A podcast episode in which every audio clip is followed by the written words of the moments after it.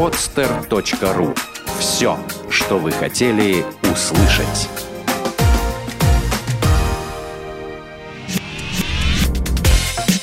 Тренировочный день.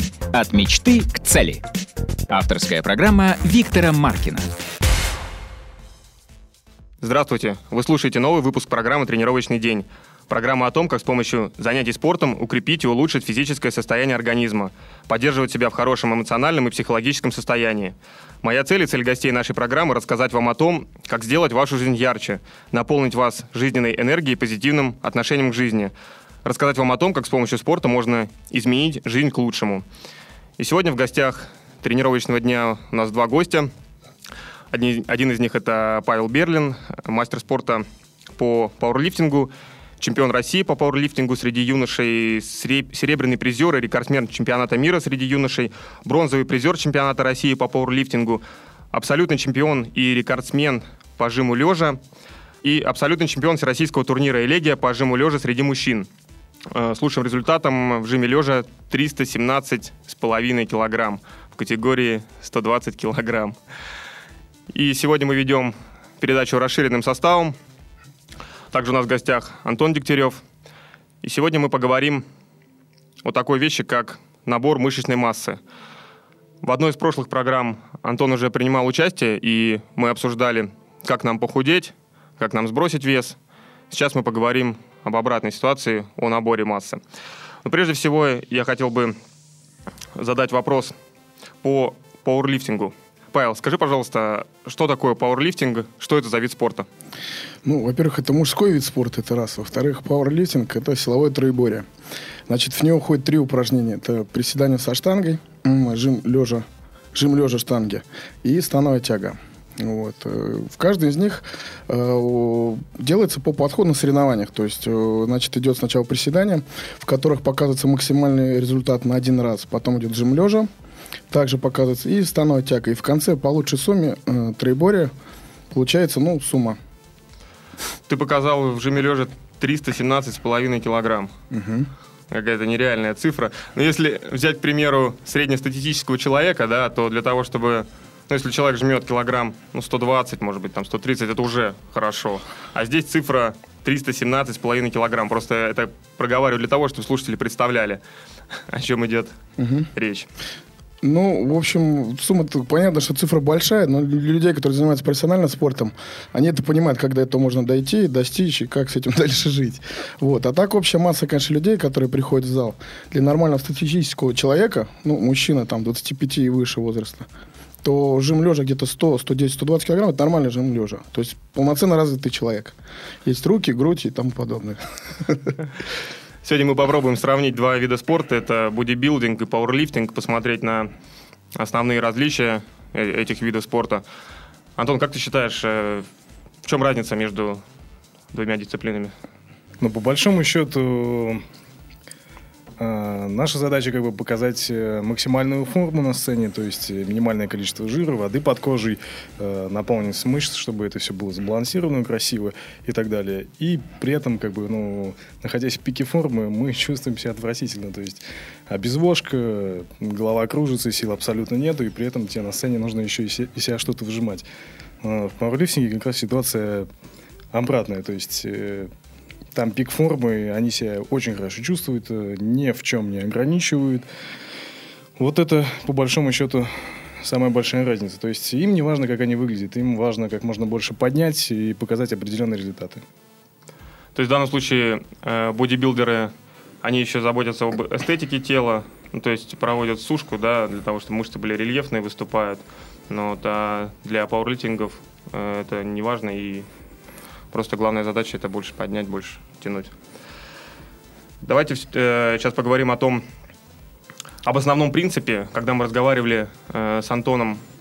Для того, чтобы нужно похудеть, нужно потреблять калорий меньше, чем ты тратишь. Когда мы говорим о том, чтобы набрать мышечную массу, у нас принцип работает обратный. Мы, соответственно, должны потреблять калорий больше, чем мы тратим энергии. Если говорить в процентном соотношении, у нас есть в нашем рационе белки, углеводы и жиры. Сколько нужно потреблять белков, углеводов и жиров, Антон? Ну, в период набора мышечной массы, как правило, это от 4 до 6 грамм углеводов на килограмм собственного веса тела, примерно 2-3 грамма белка. То есть здесь особо большое количество не имеет значения, имеет значение качество белка. И, ну, где-то примерно 50-100 грамм жиров в день. Это, конечно, в идеале, на практике выходит все, как правило, немножко по-другому. Потому что, ну, чтобы э, так чисто питаться, это нужно определенные условия. Вот. А в наших условиях, когда у нас есть работа, какие-то там повседневные жизненные обязанности, как бы, ну, возможности четко соблюдать режим, как бы не всегда есть. Поэтому бывает, что получается по-другому. Не так правильно, как э, хотелось бы. Паш, когда вы набираете, у вас есть какой-то определенный там набор продуктов или определенная диета, что, что вы едите? Набор продуктов? Да нет, особо нету, потому что у нас задача максимально получать энергию с продуктов, поэтому очень много едим углеводов, это обязательно. Но, конечно, в конце тренировочного процесса, там, в день тренировки, в конце, конечно, надо есть более качественную пищу, потому что все это усваивается гораздо быстрее. Вот, и, конечно, там белков и тому подобное дается побольше. А так у нас не, не имеет значения. Главное, кушать постоянно, объемно, высыпаться, режим, и все. Ты сказал то, что вы едите много углеводов, а быстрые и медленные углеводы, простые, сложные? Ну, быстрые. Побыстрее, чтобы, как говорится, дало джазу. И все, пошли в зал работать. Антон, какой пище следует отдавать предпочтение с точки зрения бодибилдинга, если ты хочешь э, набрать именно мышечную массу, то есть если тебя интересует еще эстетическая красота тела? Ну, вообще, как бы в межсезонье, когда ты набираешь, э, можно об эстетике в какой-то мере забыть, потому что э, набирать чистую мышечную массу без жирового компонента очень сложно. Ты должен либо быть генетически одаренным, либо, опять же, у тебя должен быть э, образ жизни профессионала, то есть ты реально только ешь, уделяешь внимание только ну, еде, тренировкам и сну. То есть там готовишь для себя, покупаешь продукты и ничем особо как бы не занят. Вот, соответственно, это в основном э, сложные углеводы, качественная белковая пища, вот, и полезные жирные кислоты. И, соответственно, как бы, ну, у нас у любителей выходит немножко все не так, как надо, и это больше похоже, конечно, на пурлифтинг. То есть нам э, важно какое-то количество белка набрать определенное, да, а углеводы, ну, где-то 50 на 50. И сложные, и простые, потому что, ну, если есть возможность, нужно что-то в себя закинуть. Если нету возможности, ты, как бы, ну, можешь питаться качественно, но не доешь и не вырастешь. То есть это много ошиб... Э, такая, как бы, частая ошибка, которую допускают люди, стремящиеся увеличить вес тела, они, грубо говоря, не доедают. То есть, опять же, если взять фитнес-центры, э, людей, которые стремятся увеличить но вес, но при этом говорят, что они не растут, я им всегда как бы объясняю, если ты не растешь, то ты тупо не доедаешь, потому что если ты доедаешь, у тебя, ну, допустим, ты неправильно тренируешься, то у тебя будет, допустим, ну, расти жировой компонент, хотя бы что-то, вес должен меняться. Если ты не доедаешь, вес у тебя не растет никак. Паш, в данном случае, если мы говорим про белок, э, какие продукты стоит употреблять, какие полезные продукты стоит употреблять в качестве белка, источника белка? Ну, мясо, конечно, в большом, тоже в большом количестве. Конечно же, спорт-пит, добавки. К ним тоже можно относиться. На самом деле это не все так плохо, потому что в них, особенно в изоляте, ну, почти один, один белок идет. Поэтому хорошо. А так мясо. Мясо, там, Куриные грудки, конечно, это все по бодибилдингу. Как говорится, у нас тяжесть в животе особо такое все равно не воспринимается. Ну, в общем, мясо. В большом количестве, все. Антон, э, это рыба, э, мясо, белок, э, куриные грудки, еще что-то. Это все животный белок. Что насчет растительного белка? Яйца, угу. молочка, то есть творог, что еще? Ну, опять же, протеиновые шейки, а, аминокислоты, опять же, добавки какие-то. Но мясо тоже, мясо, индейка, рыба. Угу. Ты сейчас сказал о добавках, о протеине и о аминокислотах. Расскажи подробнее, что это такое и для чего это. А, спортивное питание существует у нас уже довольно-таки давно. Есть определенные категории, э, например, э, это протеиновые коктейли, то есть это белок в чистом виде практически, изготавливается из молока, изначальное сырье. Есть добавки для увеличения веса, так называемые генеры, это белково-углеводные смеси. Аминокислоты – это скажем, то, из чего состоит белок, уже более молекулярно мелкие частицы, их не нужно переваривать, они как бы сразу усваиваются, поступают туда, куда тебе нужно по назначению, и как бы начинают работать. Э, есть уже более сложные э, фармацевтические добавки и так далее, то есть, э, которые способствуют э, повышению тем или иным показателям на тренировке и так далее. То есть очень обширная такая тема. Мы сейчас говорили о том, что нужно получать э, белка порядка 2 грамм на 1 килограмм веса. Я так понимаю, что не имеет значения, как ты будешь получать э, это количество белка. Ты можешь его получить из мяса, из рыбы, плюс что-то добавить с помощью ну, протеина, я имею в виду в порошковом виде, ну, э, как добавка. Желательно, чтобы 70% э, белка ты получал все-таки из обычной пищи, а уже где-то 30% остается на добавке, потому что пищевые добавки это все-таки добавки, то есть добавка к пище. Основной упор делается именно на правильное здоровое питание. Что такое креатин? Креатин – это такая аминокислота, которая естественным образом э, содержится у нас э, в мышцах в человеке. Да? А, это самая быстрая энергия в мышцах. Допустим, если мы делаем подход э, жим лежа, то где-то первые две секунды у нас включается такая энергия, как АТФ. От 2 до 9, до 9 секунд включается система креатин-фосфата. То есть это та энергия, которая дает нам выполнять какие-то силовые упражнения. Соответственно, если мы будем потреблять эту добавку дополнительно, она будет э, позволять э, более быстро восполнять энергетический ресурс и увеличивать силовые показатели. Парни, давайте сейчас сравним два вида спорта э, по питанию и посмотрим в течение дня, какие продукты вы употребляете для того, чтобы набирать массу. Паша, расскажи, что у тебя.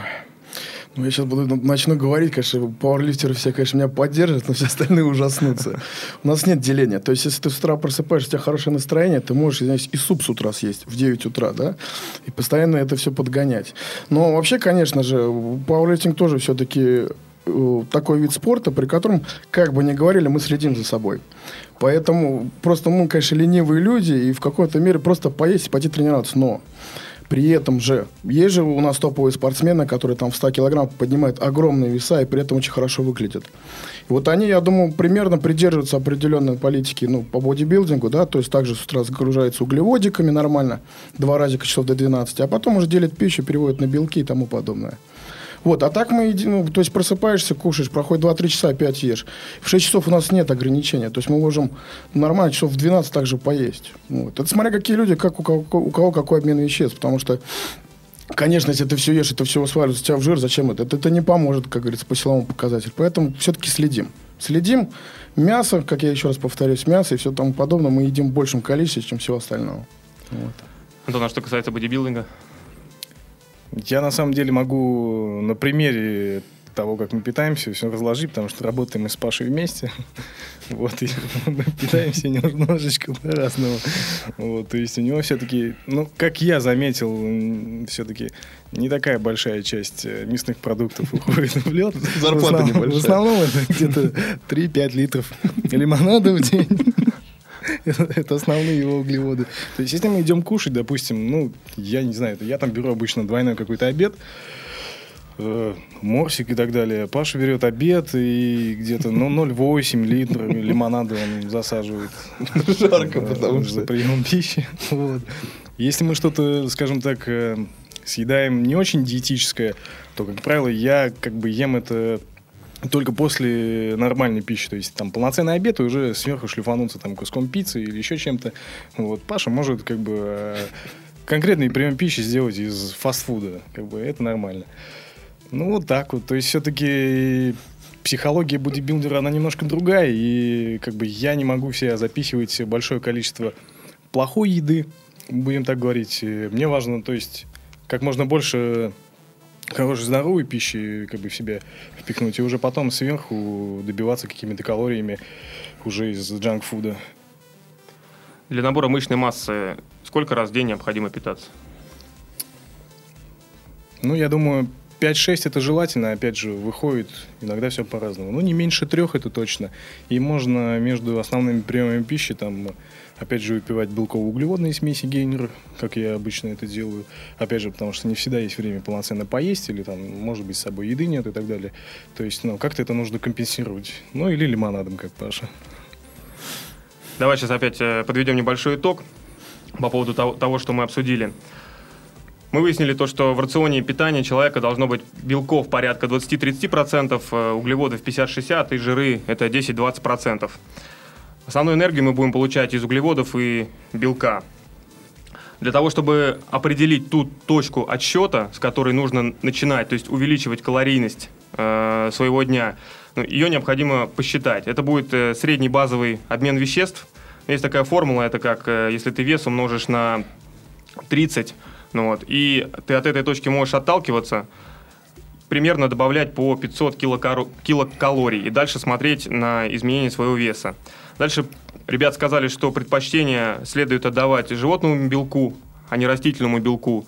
То есть закинуть э, в себя там, килограмм, 2 килограмма орехов, это будет не одно и то же, что если ты съешь там куриные грудки, мясо, рыба или прочее. По поводу белков. Э, для того, чтобы набирать мышечную массу, нужно исходить из расчета, что 2 грамма белка на 1 килограмм веса человека. Когда вы определились э, с этой цифрой, вы можете ну, ее точно определить, посчитать и получать белок из мясных продуктов, из рыбы, либо добавлять процентов 30 будет э, от общей массы э, с помощью белковых добавок. Далее мы переходим к углеводам. Углеводы составляют 50-60% от дневной калорийности. Существуют быстрые и медленные углеводы.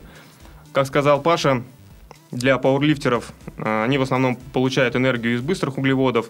В данном случае они, скажем так, не так сильно следят за э, своей фигурой, как э, бодибилдеры, но все равно это важно.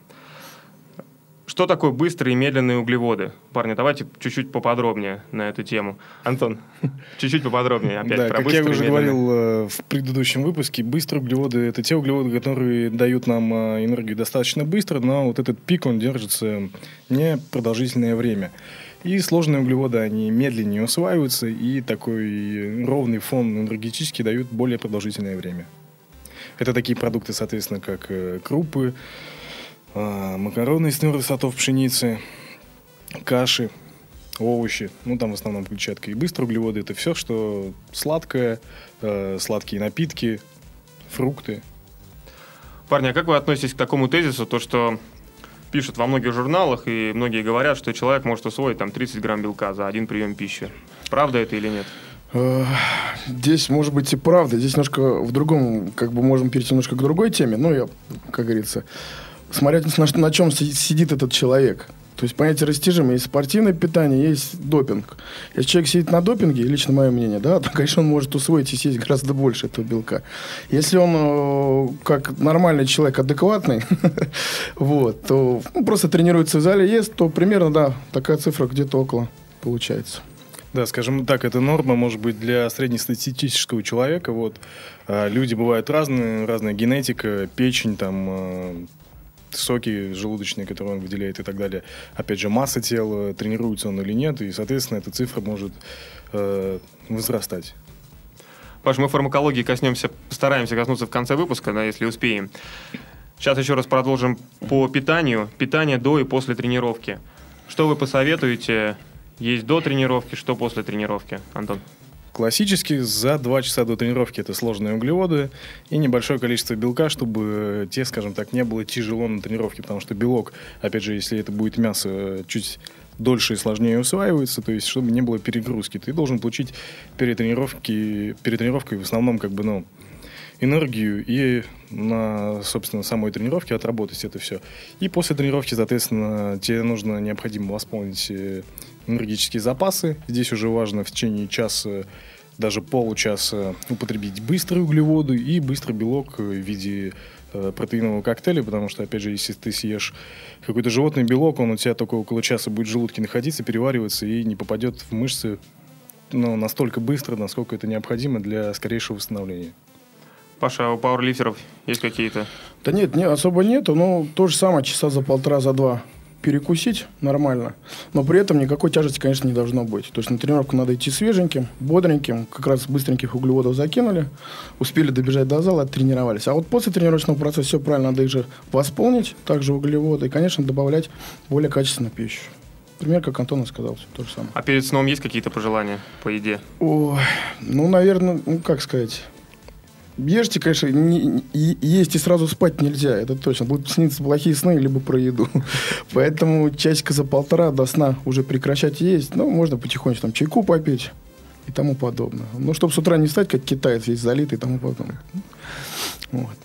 Антон, как ты считаешь, до еды ну, какие продукты? В идеале, конечно, это белки пролонгированного действия, то есть, например, э, казиновый протеин, да, то есть, чтобы ночью, когда ты не ешь, подпитывать организм, и у тебя был определенный аминокислотный профиль.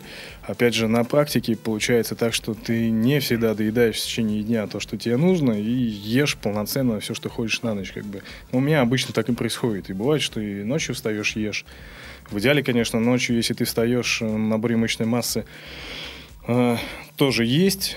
Вот. Какую-то, может быть, как раз э, такую белковую пищу.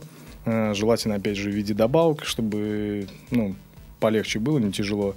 Э, некоторые встают до двух раз за ночь, перекусывают. Ночью запускается такой процесс, как катаболизм. Э, помнишь, в прошлой программе мы обсуждали там анаболизм, катаболизм. Mm-hmm. Ты сказал, что анаболизм это рост мышечной массы, соответственно, катаболизм это обратная реакция, да? Ну, вот, э, то есть человек, когда ночью спит, у него запущен процесс катаболизма. Есть такое мнение, что ты с утра встал и нужно выпить белковый коктейль, чтобы как раз заполнить, э, ну, чтобы процесс это остановить. Так ли это? Да, все верно, конечно. Если ты в течение э, ночи не ешь, у тебя аминокислотный профиль в крови падает, и его, соответственно, нужно поднять, чтобы, э, скажем так, сместить процесс в организме в сторону анаболизма. Вот, соответственно, это что-то должно быть, опять же, быстро, то, что поступит э, наискорейшим образом в кровь и даст этот эффект. То есть, это, ну, как, как правило, сырочный протеин, либо аминокислоты. А уже потом уже идет полноценный завтрак. Сейчас мы рассмотрели с вами первую часть это питание, и вторая часть процесса наращивания мышечной массы это тренировки. Ребята, расскажите, как вы тренируетесь для того, чтобы наращивать мышечную массу, Паш? Ну, на самом деле, в начале пути, если уже человек, ну, спортсмен довольно опытный в этом, да, то, в принципе, бодибилдеры и лифтеры, они начинают начало подготовки к соревнованиям почти одинаково. То есть это работа с базовыми упражнениями, там, приседания, жим лежа, становая тяга. Вот. Потому что эти упражнения, они главные, они базовые. При этом мышечная масса растет по-любому, если делать правильные упражнения. Вот. От этого уже потом потихонечку перестраиваемся. То есть, если мы как бы начинаем с одного уровня, да, по пауэрлифтингу, и идем дальше, то там в течение месяца мы приводим форму в порядок и начинаем работать на больших весах не объемно, а силовое. И идем до самого финиша, до пика. То у бодибилдеров, конечно, они начинают с базовых упражнений, но потом, когда им надо начинать сушиться, они либо снижаются по весам, и ну, другая работа начинается. И при этом а, как бы им уже будет травмоопасно это делать. Ну, потому что урезать себя в питании, организм не настолько восстанавливается и тому подобное. То есть у нас по полифту мы начинаем тренироваться, и вот всю подготовку мы делаем базовые упражнения. Подсобка она идет, но она по стоку по скоку, потому что наша задача поднять максимально большой вес на один раз. Так надо с этим весом и работать, надо работать так, как это делать на соревнованиях. Вот. Какое количество повторений нужно делать? О, значит, в начале подготовки ориентировочно там от 4 до 6 повторений в любом из видов упражнений, да? Вот. А потом, постепенно, выходя на какой-то определенный уровень, работа сокращается от 4 до 1 повторения. Вот. Но это не значит, что каждую тренировку это надо делать. То есть в начале тренировочного процесса, там, в понедельничек или во вторничек, мы жмем большие веса, связочки нагружаются, организм очень укладывается, то в конце недели надо все-таки с этим приосторожничать и поработать с небольшим весом на большое количество повторений. Ну, только так для тонуса. Не то, чтобы мясо росло, да, чтобы мышцы были в тонусе. И так вся подготовка проходит. Ну, я-то просто уже выступаю по жиму лежа, там немножечко по-другому. Потому что, когда занимаешься триборием, там приседание, жим лежа и, и становое распределяется, и что-то одно из них всегда идет.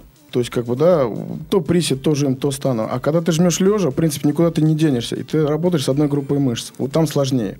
И там уже по ощущениям, по состоянию начинаешь там восстанавливаться, выходить на какой-то уровень, и там уже надо думать, потому что не всегда прокатывает на один, на два, на четыре повторения. Там уже надо смотреть по восстановлению. Между тренировками начинает меняться время выполнения то есть не четко, как вот там понедельник, среда, пятница, ничего подобного. В понедельник пришел, пожал, не умер, слава богу. В четверг пришел, что-то покидал. И вот так в таком тандеме выходишь э, до максимального показателя. Антон, какое у тебя мнение по поводу именно упражнений? Какие упражнения нужно выполнять для того, чтобы наращивать, наращивать мышечную массу и желательно по дням? Ну, Расскажи. я немножко начну издалека. У нас как бы годичный цикл делится на четыре части. Это, опять же, в начале силовой период, когда мы стремимся увеличить силовые показатели. Потом а, период э, набора мышечной массы, то есть самое главное это набрать как можно больше мышц, веса, но при этом также ты продолжаешь наращивать силовые результаты. Потом объемно-формирующий период, и когда у тебя силовые уже в принципе не важно, ты какие-то догоняешь остающие мышечные группы и ну, работаешь над формами. И последняя часть это сушка, ты э, работаешь над рельефом, да, твоя задача э, сохранить как можно больше мышечной массы и максимально избавиться от э, жировой прослойки. Что касается Э, упражнений, то, естественно, предпочтение отдается базовым, тяжелым, многосуставным упражнениям, да, они способствуют мышечной массе, ну, росту больше, нежели остальные. Но на самом деле нужно применять и то, и другое, то есть и многоповторные какие-то тренировки должны быть, и силовые, то есть нужно все сочетать. А давай более конкретно коснемся этой темы в плане, человек пришел в тренажерный зал, какие ему упражнения надо выполнять? Если это новичок, э, то я бы порекомендовал ему месяц-полтора, учитывая его уровень подготовки, поработать все-таки на тренажерах, то есть подготовить мышцы, потому что у него не развиты стабилизаторы и так далее. То есть базовые упражнения он тупо не сможет выполнять. То есть ему нужно подготовить организм в целом, э, укрепить мышцы, наладить связь нервы мышцы, потом э, потихонечку переходить, возможно, на более сложные тренажеры, потом уже на упражнения со штангой, гантелями, обязательно под присмотром тренера и так далее, потому что один он э, научиться этому не сможет, он будет, скорее всего, допускать ошибки и может э, либо травмироваться, либо просто у него не будет результата. Я правильно понимаю то, что в бодибилдинге, когда ты э, после выполнения э, базовых упражнений, то есть когда ты нарастил мышечную массу, ты можешь э, к формированию рельефа переходить и делать изолированные упражнения – так ли это? Да, конечно. Естественно, это уместно только когда ты уже набрал определенную мышечную массу, и ты можешь с ней как наработать. Если у тебя ее мышечной массы нету, какие-то отдельные пучки или мышечные волокна там прорабатывать смысла нет. То есть, когда ко мне подходят в зале люди, не знаю, там, ростом 180 и весом 60, и говорят, э, спрашивают, как прокачать какую-то там зону мышц, как бы, ну, меня это все удивляет. То есть, надо вообще, в принципе, набрать какие-то мышцы для начала, чтобы они были, а уже потом с ними как-то более узконаправленно работать э, в определенном там режиме.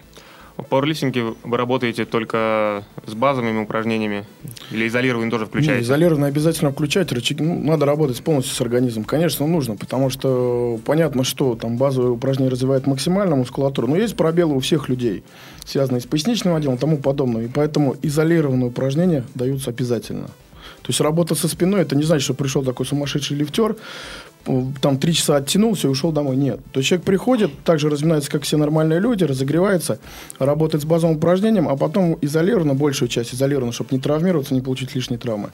Уже работает там и верхний, и нижний блок и тому подобное. Обязательно. Без этого никуда.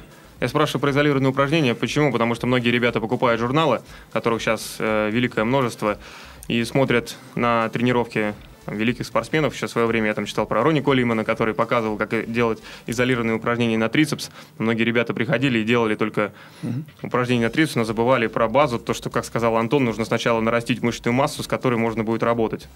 То есть обратить внимание, в первую очередь, если вы хотите нарастить массу, то есть на базовые упражнения, это присед, становая тяга и жим. Да, и жим лежа, но при этом же еще, кроме вот этих упражнений, все-таки большая часть приходит следить за своей фигурой, а не, ну, не перекачивать. Поэтому все, что связано со свободными весами, выпады и тому подобное, там, работа с свободными весами, это является тоже базовым упражнением. Просто приседание, жим лежа и становая тяга, это настолько включает максимальное количество мышц данной группы, что максимально быстрый прогресс будет только от этого. А все остальное, конечно, добавлять надо, что-то менять, и, и все будет хорошо.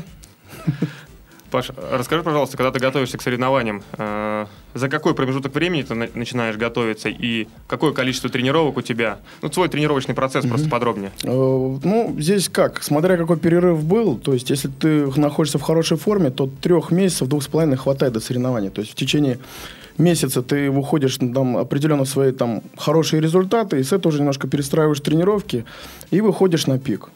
Два с половиной, три месяца. Понятно, что здесь еще очень зависимо от питания, как бы от подготовки. То есть, если ты вначале себя там вкладываешь деньги, кушаешь и все остальное, то за последние полтора месяца до соревнований ты должен максимально все в себя вкладывать и уходить. Потому что максимально веса это очень травмоопасно, и организм выносит так, что его надо восстанавливать всеми способами. Вот. А по, по подготовке вообще, ну, что можно сказать еще? Ой, Ну, ты сказал по поводу, э, вот, сколько нужно финансово в себя вложить, вот интересный вопрос. Ой, ну, это, конечно, мы дети по сравнению с бодибилдерами, потому что они, они же не могут, если пол ляма не вложил, он не топовый, да? На самом деле, все просто. Э, Спортпит нормально на месяц э, тысяч десять. Ну, могу немножко преувеличить, но потому что это нужно и протеины, и изолят, и креатин, и аминокислоты, и в день разика 4 хорошо покушать мясо, там и все остальное. Вот. Ну, в принципе, тысяч сорок должно хватать. Вот. Тем более, если ты человек профессиональный спортсмен, это же не значит, что ты будешь в Питере только сидеть. Ты поедешь дальше, а у нас заключение в том, что э, допинг-контроль и все остальное. Поэтому и другие вещи тоже нужны деньги, а другие вещи хорошие, они стоят больших денег. Вот. А так общий, общий план, э, на обычное соревнование подготовка, 3 месяца 30 тысяч рублей будет за глаза и за уши. А как с этим обстоят дела в соревновательном бодибилдинге? Ну, у нас, соответственно, намного больше вложений финансовые идут, да. Но, опять же, кто сколько может себе позволить. Если у тебя есть спонсор или кто-то тебе помогает, соответственно, чем больше ты себя вложишь, тем лучшую форму ты покажешь. Если у тебя таких возможностей нету, ты как бы, ну, радуешься тому, что есть. Вот. э, Это такой спорт, где фармакология является как бы, ну, таким серьезным подспорьем. И, опять же, у кого есть возможности приобретать какие-то определенные вещи, новинки и качественные вещи, соответственно, этот человек на сцене покажет более лучшую форму результаты. Если нету таких возможностей, скажем, у тебя не будет дополнительных плюсов. Опять же, это, конечно, не панацея, потому что мы раньше готовились и без всего этого на каком-то минимуме. Но, опять же, чем э, больше себя вложишь, тем лучше покажешь результат. То есть это такой довольно-таки очень дорогостоящий вид спорта. Ну, а примерно порядок цен там от и до. Ну, скажем так, э, известные питерские спортсмены, топовые, да, вкладывают в себя за подготовку где-то, ну, в среднем 300 тысяч. Мы сейчас коснулись с тобой темы фармакологии, так ее аккуратно обходили. Давай сейчас поговорим уже конкретно о фармацевтике, о тех добавках, которые принимают. Мы в прошлой программе с тобой обсудили, там одну добавку ты сказал, что за нее ну, можно срок получить, да. И насколько а, фармакология развита в бодибилдинге, насколько она развита в пауэрлифтинге. Сразу скажу, что э, мы против фармакологии, мы за э, честный спорт. Но в любом случае, давай поговорим об этом. Это есть, и от этого никуда не уйти. Что касается бодибилдинга, какие добавки там используют, какие не используют. Так. Бодибилдинг – это такой вид спорта, где как раз э, фармакология развита наибольшим, наверное, ну, образом. Но, в принципе, любой профессиональный спорт не обходится без применения допинга, фармакологии и так далее, потому что это является прежде всего средством восстановления, а люди, которые занимаются профессиональным спортом, они показывают, скажем так, нечеловеческие результаты. И чтобы это э, возможно было вообще выдержать такие нагрузки, их показывать, соответственно, людскими человеческими усилиями этого не сделать. Нужна какая-то помощь со стороны для того, чтобы ты, грубо говоря, восстанавливался и не потерял здоровье за счет этих интенсивных тренировок. Соответственно, самая распространенная э, фармакология э, это анаболические стероиды, вот. э, Также используются другие гормональные препараты, но и сопутствующие всякие там препараты и для сердца, и для дыхательной системы, то есть очень много чего можно купить в аптеке. И, например, я, ну, опять же, нужно следить за своим здоровьем, э, за внутренними органами, им тоже как бы нужно уделять внимание. Опять же, это какие-то э, вещи, которые восстанавливают твои внутренние органы. Вот, то есть я там делаю регулярно раз в год капельницы, допустим, а иногда ставлю аминокислотные капельницы, это тоже все является фармакологией. Вот, то есть не только анаболические стероиды и так далее, это одна из, э, один из пунктов только. Вот. Э, без этого профессиональный спорт жить не может, это все должны как бы понимать, потому что он обязывает показывать, э, скажем так, сверхчеловеческие результаты, поэтому здесь обязательно нужны восстановители. Что касается пауэрлифтинга, используете ли вы? Так, ну, понятно, что все используют, это понятно. Любой профессиональный спорт, он без допинга не может, потому что топовые спортсмены все остальное показывают веса, ну, результаты те, которые человеческий организм, в принципе, не может сделать. Вот. Задача в другом. У нас такой вид спорта, пауэрлифтинг, и, и бодибилдинг, почему они не являются там олимпийскими? Допинг-контроль.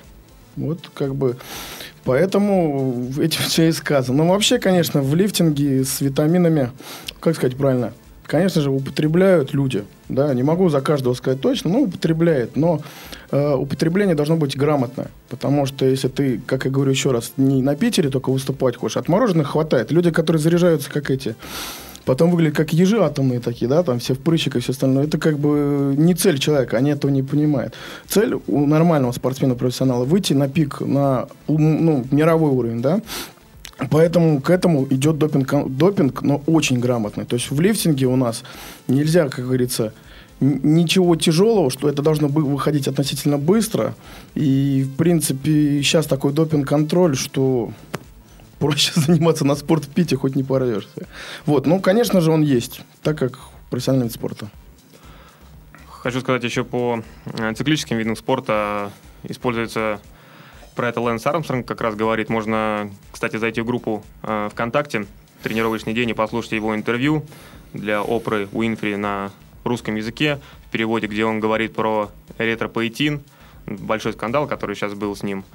Ну, естественно, не один он принимал этот препарат, вкалывал его. Но, хотя он говорит, что э, в команде он знает людей, которые вообще не принимали никаких э, стероидов, никаких препаратов. Кстати, по поводу ретропоэтина, применяется ли он в вашем виде спорта? Да, сейчас он применяется, у него есть, скажем, способность увеличить выносливость, вот, а так как одна из э, частей тренировочного процесса в бодибилдинге – это работа на силовую выносливость, то, соответственно, этот препарат очень актуален.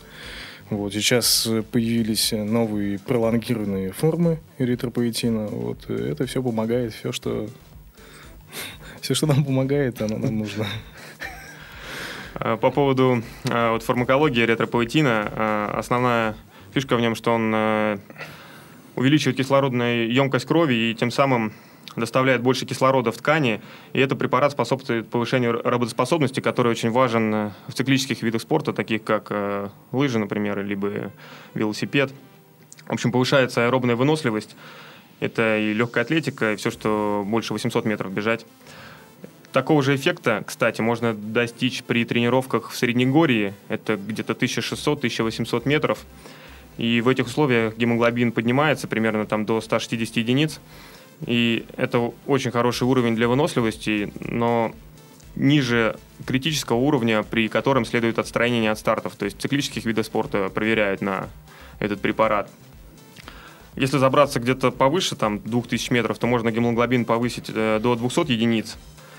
Ну, смысл подъема гемоглобина в том, чтобы компенсировать более быстрой и мощной транспортировкой недостаток кислорода во вдыхаемом воздухе.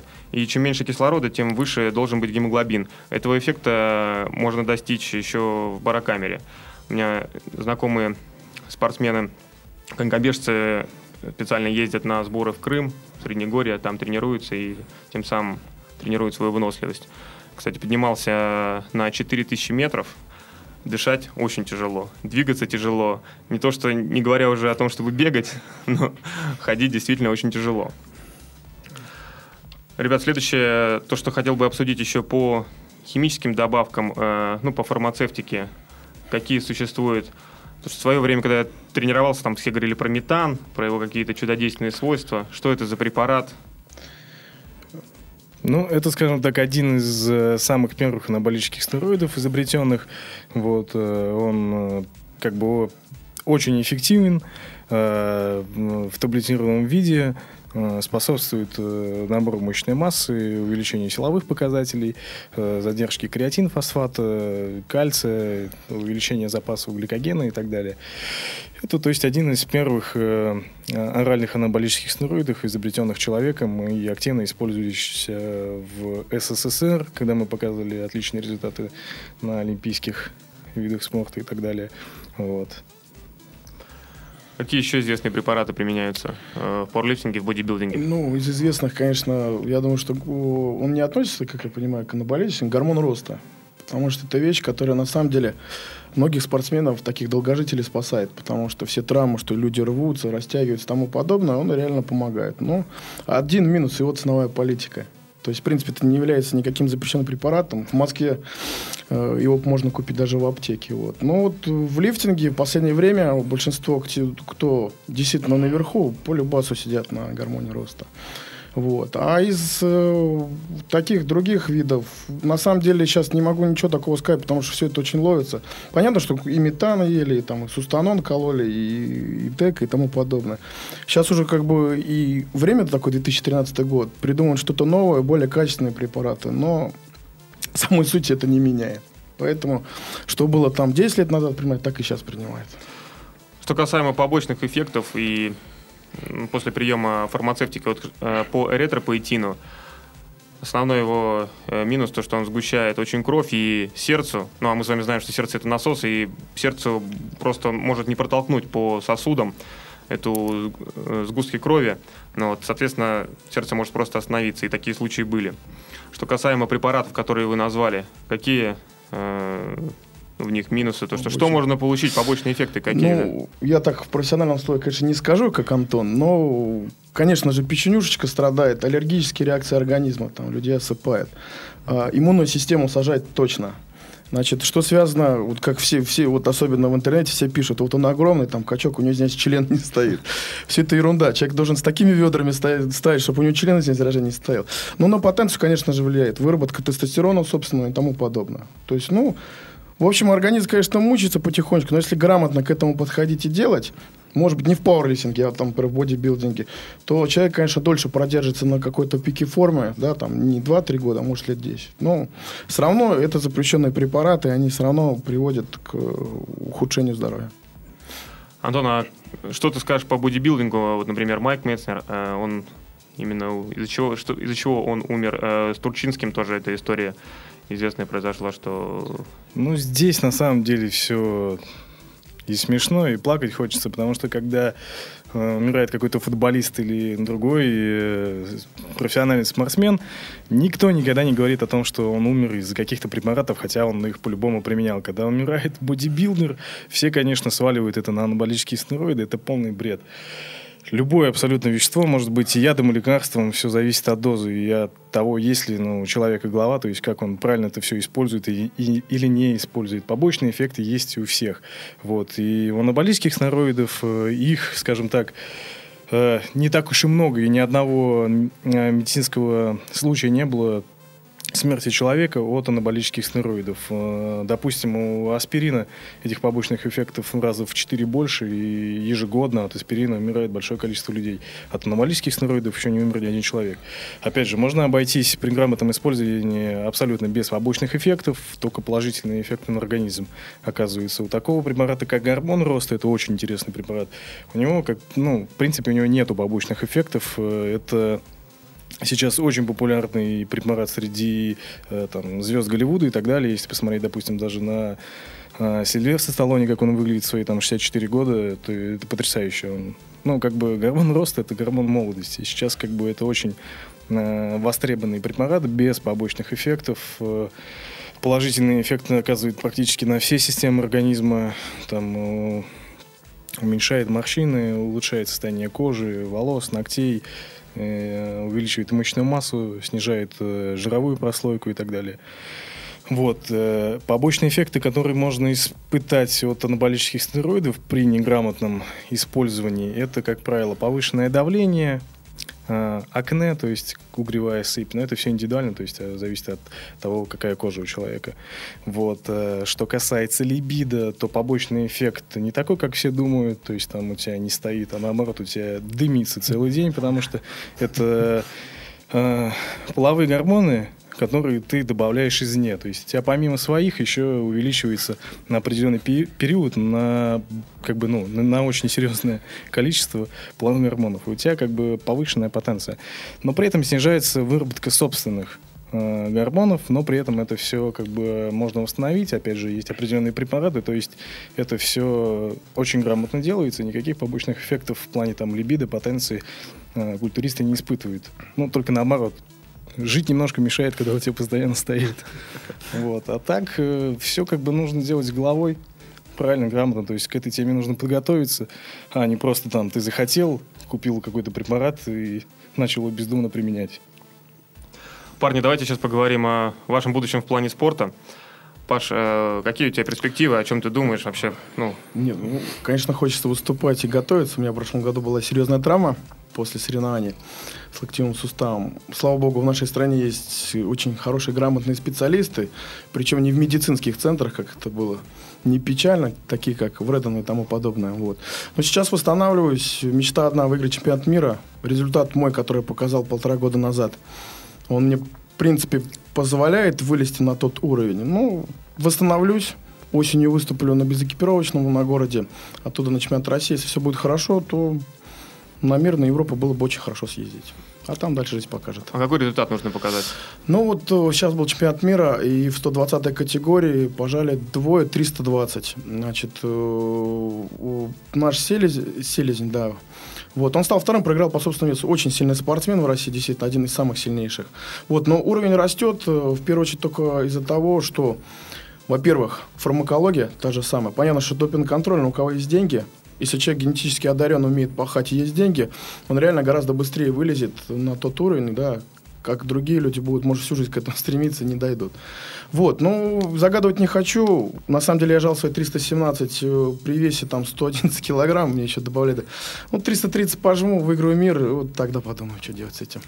А до какого возраста э, соревнуются обычно? У нас идет деление, конечно, немножко отличие от бодибилдинга. Значит, э, у нас все-таки такой возрастной вид спорта, поэтому, знаю определенных людей, такой Волков Владимир есть, он из Подмосковья, дяденька, в 50 лет уже жал 300. Под контроль выиграл чемпионат Европы, чемпионат мира. Здесь немножко в другом задача. Во сколько лет ты пришел в пауэрлифтинг? Потому что я вот пришел в 13 лет, мне батя привел мой тренер. Вот. А, мне 27 сейчас, то есть я 14 лет в этом спорте. Дай бог до полтинника. Ну, 300 не знаю жать в 50 лет. Ну, вот. Но вообще возрастной вид спорта, и если очень грамотно подходить, с той же, там, с теми же витаминами, спортпитом и грамотной тренировками прислушиваться к себе, то можно долго и долго поднимать. Антон, что у тебя? Какие планы? Так, ну, самые ближайшие планы – это выступить на чемпионате города, соответственно, покататься по регионам, а, на чемпионате России выступить. Вот, и после этого у меня есть такая мечта небольшая – это попытаться уехать на ПМЖ в Соединенные Штаты Америки, потому что это мека бодибилдинга и фитнеса, то есть э, развиваться там как-то можно Э, в этом направлении у нас как бы не позволяет ни наши заработные платы, ни качество продуктов, которые у нас сейчас находятся в магазинах, э, ни, скажем так, ассортимент спортивных добавок и так далее. То есть я стремлюсь туда. В дальнейшем хотелось бы потихоньку вылезти в профи, и как бы успешно выступать. Я не ставлю там перед собой какие-то цели, там, выиграть мистер Олимпии или еще что-то, но быть успешным профи и долго находиться в этом виде спорта, э, как бы позиционировать э, здоровый образ жизни, этот вид спорта нести в массы, э, вот чего бы я хотел. Связываете вы дальнейшее будущее еще плюс тренерской деятельностью? Я определенно, потому что мне, ну, я не знаю, может быть, это громко будет связано, но считаю, что есть определенный талант в этом виде спорта, ну, как, как тренер. Видение какое-то свое. Вот. Мне нравится это делать. Я уже подготовил э, парочку чемпионов города, вот, и не только. Вот. Мне это интересно, поэтому я бы хотел какие-то свои знания, опыт тоже дальше как-то ну, нести. Угу. Паша, Ну, то же самое, я просто живу спортом, и уже, если есть возможность э, жить спортом и при этом еще зарабатывать деньги, это счастье для человека. Потому что, смотря, ну, на многих люди все разные, и кто какие жертвы приносит в жизни. Кого-то там заработать миллиард и каждый год там ездить по 10 раз за границу, у него этот кайф. У меня кайф немножко в другом. Проснулся с утра, пошел позанимался, поработал с людьми, внес свой талант, который имеется, да, для того, чтобы люди прогрессировали и понимали, что в нашей стране есть действительно, ну, не то, что талант, я уж скромен, конечно, талант люди, но люди, которые умеют заниматься своим делом и при этом не меркантильных целях, да, а реально вкладывать людей. У меня, у меня вроде это получается, я живу этим. Конечно, хотелось бы чуть-чуть побольше денег зарабатывать. Потому что... И, конечно же, еще условия тяжелые, потому что э, вон-то Антохи так вообще подготовиться к бодибилдингу человек должен реально отдыхать большее количество времени, а он с утра до вечера не вылезает там, а что будет, когда он будет на сушке, он будем от пола отклеивать, приводить в и пускать дальше. Вот, а так, конечно же, по всей возможности заниматься спортом как можно больше, э, давать свой талант людям, стараться, чтобы они развивались, потому что это действительно радует. Вот, а жизнь покажет, что и как. Парни, большое спасибо, что вы нашли время для беседы, что мы смогли с вами поговорить, как говорится, без купюр про фармацевтику, что вы озвучили эту тему. Желаю, чтобы ваши мечты, там, стремления сбылись, и удачи вам на соревнованиях. И у нас сегодня в гостях был Павел Берлин и Антон Дегтярев. И это была программа «Тренировочный день», и я ее ведущий Виктор Маркин. До новых встреч! Сделано на podster.ru Скачать другие выпуски подкаста вы можете на podster.ru